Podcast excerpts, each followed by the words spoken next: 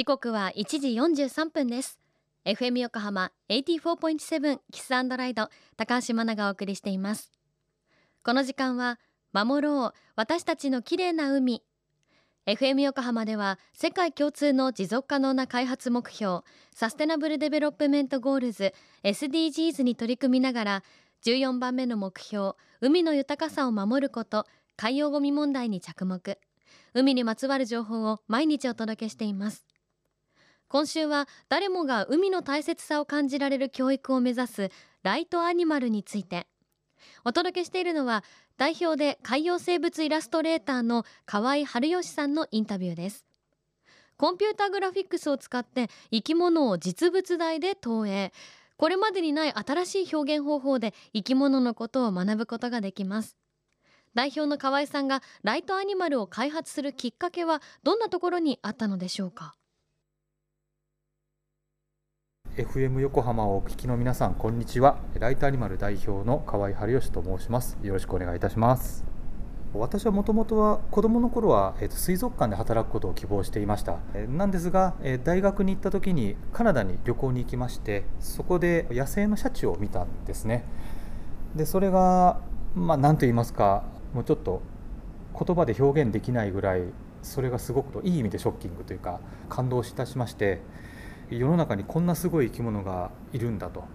でそのことをもっと世の中の人にもっと知ってもらいたいと思うようになりましてそれで興味が飼育の方から、え、教育の方に移っていきました。で、え、最初は、えーと、生き物専門のイラストレーターになりました。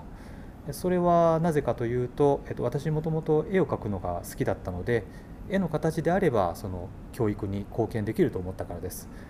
で絵を描きながら他にもっと良い方法はないかといろいろ模索しているうちに、え、コンピューターグラフィックスの世界にたどり着きましてコンピューターグラフィックスを使えばもっと多様な表現ができると思って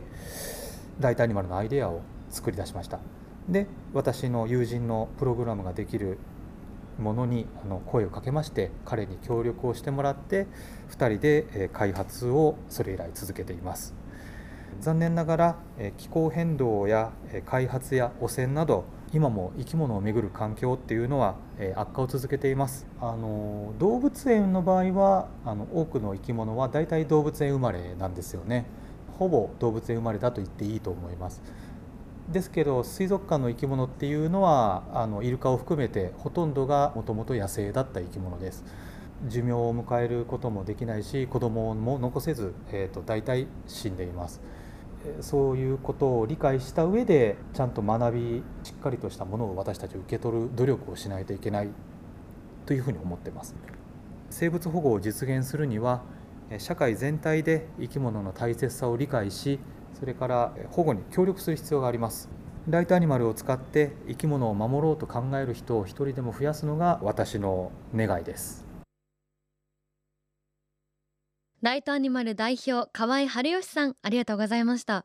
これまで河合さんがライトアニマルを使って世界で展示してきたのは等身大のクジライルカはもちろんシャチやホホジロザメマグロなど海洋生物が多いんだそうです。世界で唯一常設展示されている川水川崎水族館。これ川崎駅から徒歩1分ですよ。こちらではコンピュータグラフィックスだからこそできるパッと広角骨格標本に変身をして陸の生き物としての名残を見せてくれたりもしています。新しい形での学びで子どもたちの理解も深まりそうですよね。ぜひ一度河合さんが手掛けるライトアニマルを見に川水に行ってみてください。詳しくは後ほど FM 横浜特設サイト海を守ろうからもリンクを貼っておきます。